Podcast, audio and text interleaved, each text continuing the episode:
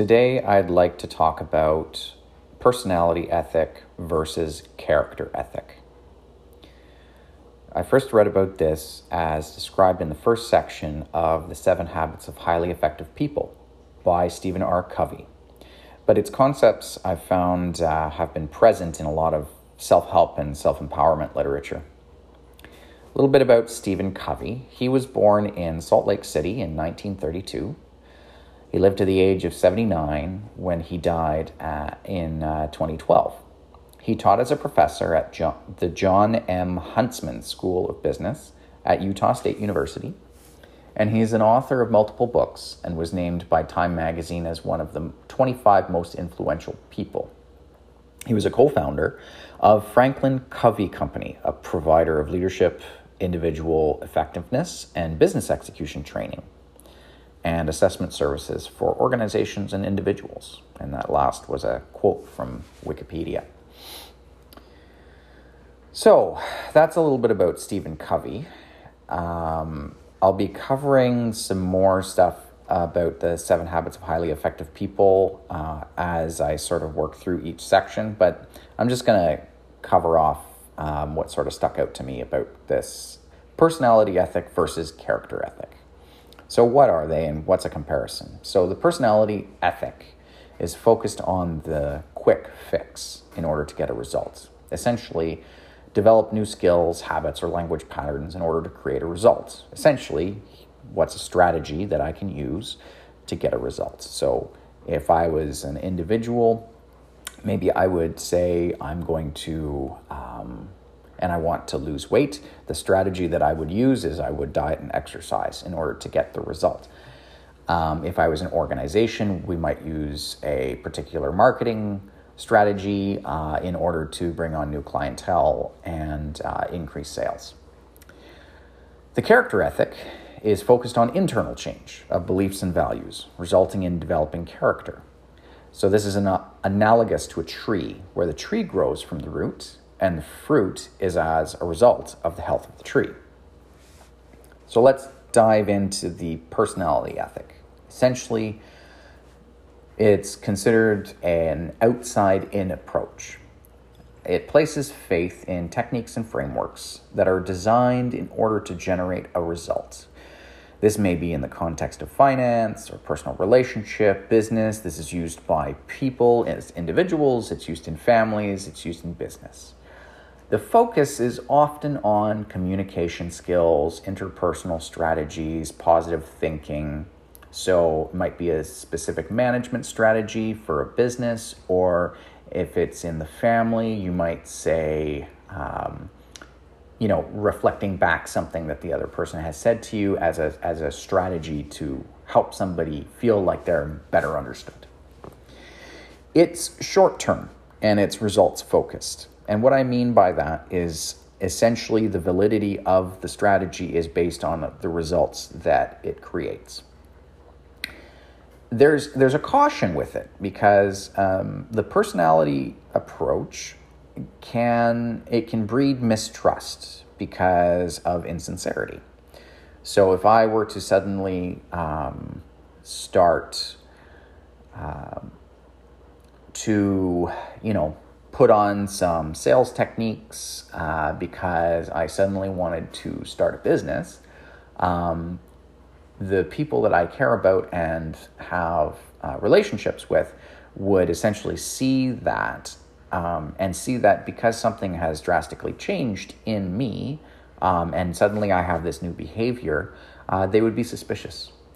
Um, and this is often this is often a thing that happens with uh, individuals who start businesses is because they start with the um, strategies and frameworks and uh, that are sort of hand fed to them and uh, without understanding the underlying um, root of what's actually going on. So essentially, I think we've all met the sleazy car salesman who talks a good talk, but still puts our guards up because we can see through their uh, sales techniques. So, uh, an illustration that I really like is um, consider uh, a movie. So you, the there's computer animation and film, And uh, on one particular movie, um, they uh, they brought a dead man back to life, essentially, um, by taking his likeness and putting it into the movie. So uh, the movie I'm talking about is Star Wars Rogue One, which came out in 2016. Um, and is an immediate prequel to the events of the first Star Wars movie ever made, Episode 4, A New Hope, which came out in 1977. Um, if you're not familiar with the uh, Star Wars series, that's okay. Um, I'll explain everything that uh, just to make the point. So, in A New Hope, uh, there was a character uh, whose name was Grand Moff Tarkin, who is essentially a high-ranking general, um, and is uh, he's played by the actor Peter Cushing. Now, Cushing was born in Surrey, England, uh, in 1913 and died in 1994 at the age of 81.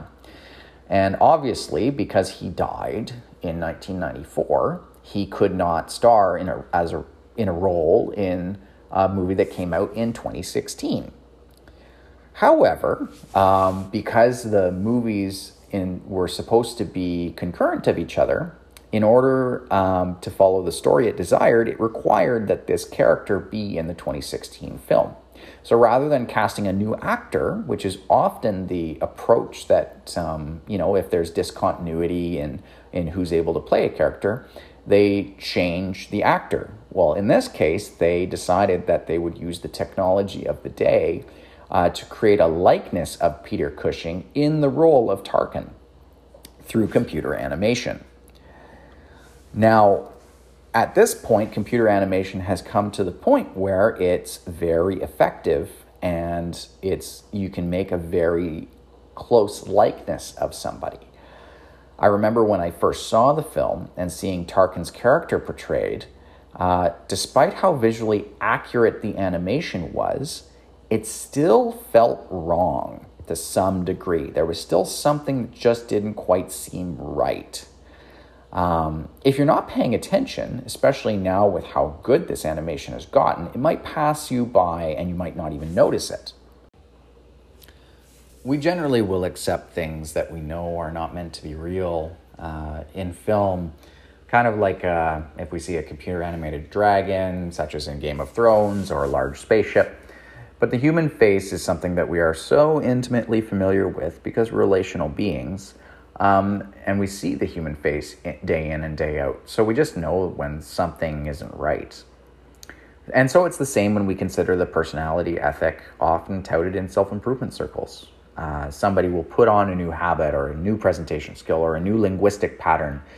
We'll notice that they're trying to seem like a more understanding listener because they'll uh, reflect things back to us and it just feels it feels forced and it feels fake. And it will set off our uh, our spidey senses um, to those who are watching and listening us because people can spot a fake a mile away. We're so in tune with how we relate to each other and the underlying character that's associated with it that we as human beings just we can spot it. Um, I've been guilty of this. I, while I've been looking for uh, a quick fix for problems that I've faced, I, I completely ignored the erosion of my own character. And that was the real source of my problems. It was resulting in problems in my marriage, problems at work, um, problems in all of my relationships, uh, people starting to pull away. And it's only even recently that I've identified that um, it's, it's not because of the uh, well, it is because of my behaviors, but it has to happen. There has to be a change that happens internally.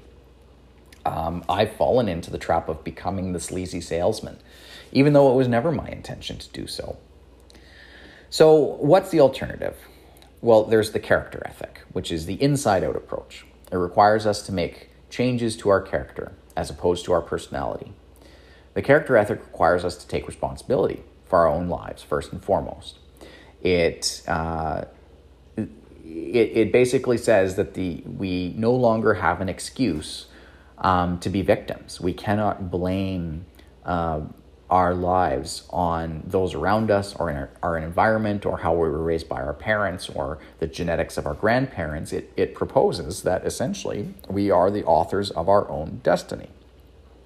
And so this is a bitter there this is a hard pill to swallow for a lot of people because we live in such a, a victimized um, society where we say, well, the government is is doing this. And and this is why people become so upset when you talk about politics with them because um, essentially this government is doing this thing to harm this people group. And um, there has to be some maturity here. There has to be some self-responsibility.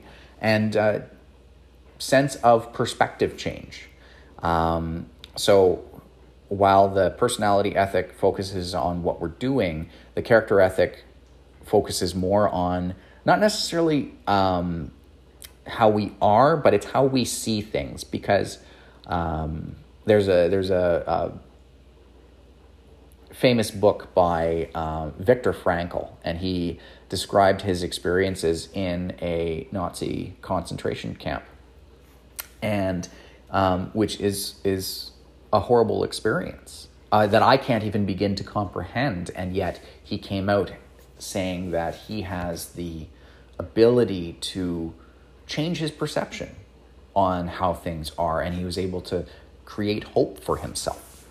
Um, and this is this is not something that I thought was possible in my own life until recently.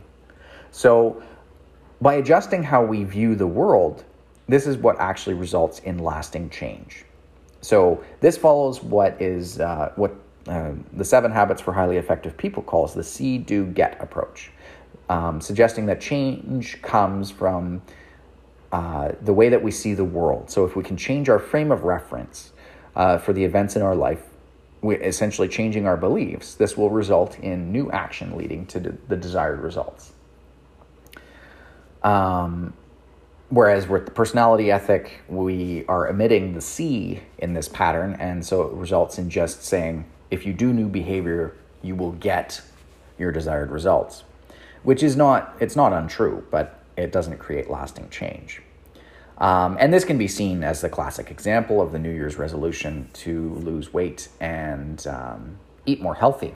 And I have a friend uh, who actually owns a gym, and he says, uh, you know, this is the biggest hurdle for people is not whether they're actually um, going to sign up for the gym membership. A gym membership doesn't do you any good if you don't use it. Um, and often people will uh, fall back into their old habits.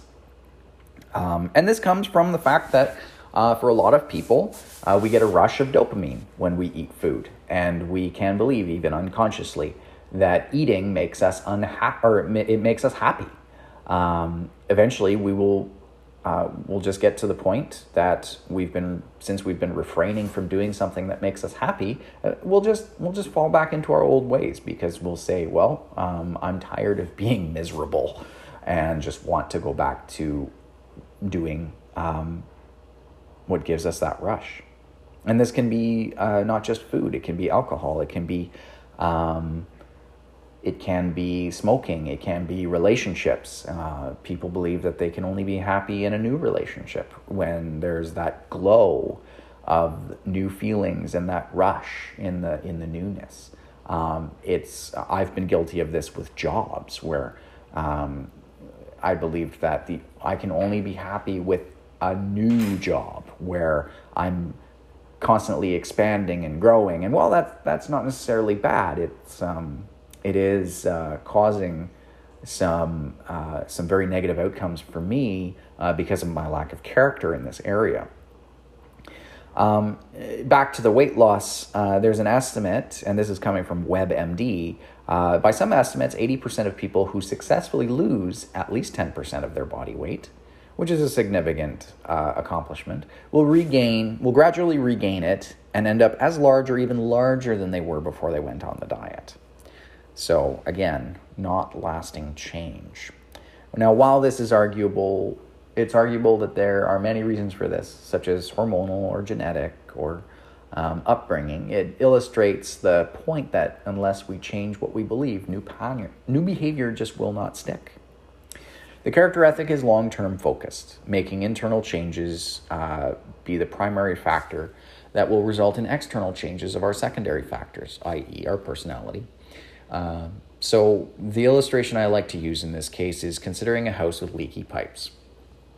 if we are just going to change the behavior, it's like we have leaky pipes that ruin the walls, and we rip out the old walls that are stained and covered in mildew, and we replace them with fresh drywall. And I actually saw this um, in action one time when my wife Steph and I were looking to purchase a home. We entered the basement and we saw that the bottom half of the wall had fresh new drywall in the furnace room. This uh, naturally set off some alarm bells, and we had we really had no way of knowing what was behind that wall, whether they had actually gone out of their way uh, to fix any underlying problems, whether there was uh, there would be continued to be leaking um, in in the in the basement, uh, resulting in water coming into the house. But we had to immediately ask ourselves, what is it? Was it what is it trying to hide? Why has it been replaced? Why is this so, so shiny and new? And there, I think what what would have made the difference is if the the salesperson had actually been upfront with us and told us about what was going on down there. Um, now, back to the illustration, eventually the water will drip through and ruin the drywall. Mold will set in, and the house will be no better off, and in fact worse, because the underlying problem has not been fixed. It will continue to uh, rot away um, uh, the, the other parts of the house. If you're using wooden studs, rot will, will set in, and then you'll eventually have to do even more work. Um, so the way to solve this is by actually when you rip out the walls you you remove the leaky pipes which means you have to turn off the water and you have to pay for a plumber so there's personal sacrifice that has to happen in order for uh, these foundational issues to be fixed so that's what the character ethic suggests is that we need to first and foremost fix the leaky pipes first before we worry about prettying up the drywall and putting on a new coat of paint. So I will explore um, what this looks like, what some of these, uh, what some of the character traits that we want to work towards uh, look like, and how we might go about doing that. Um, but uh, for now, that's all I've got for you. So I hope that you enjoyed this. I hope you found it at least uh, you got something out of it. If you have any questions, shoot me an email. Um, and if you like the podcast, share it with a friend. Um, these are things that I'm learning, and I hope that other people can learn from what I'm going through. So take care for now.